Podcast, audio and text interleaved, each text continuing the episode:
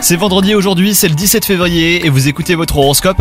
Les Capricornes, c'est une journée que vous consacrerez entièrement à votre partenaire si vous êtes en couple. Vous ferez de votre relation une priorité et rien ne vous en détournera. Quant à vous les célibataires, vous pourriez être fasciné par une personne dotée d'un fort charisme. Côté travail, vous aurez envie de mouvement.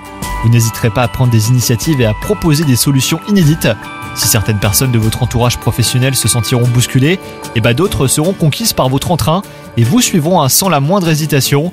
Vous serez en forme physiquement sinon les Capricornes aujourd'hui, mais votre morale sera en baisse, probablement que d'envie pour vos activités habituelles que vous délaisserez pour rester tranquillement chez vous. Profitez-en pour vous accorder une parenthèse bien-être avec par exemple un automassage. Bonne journée à vous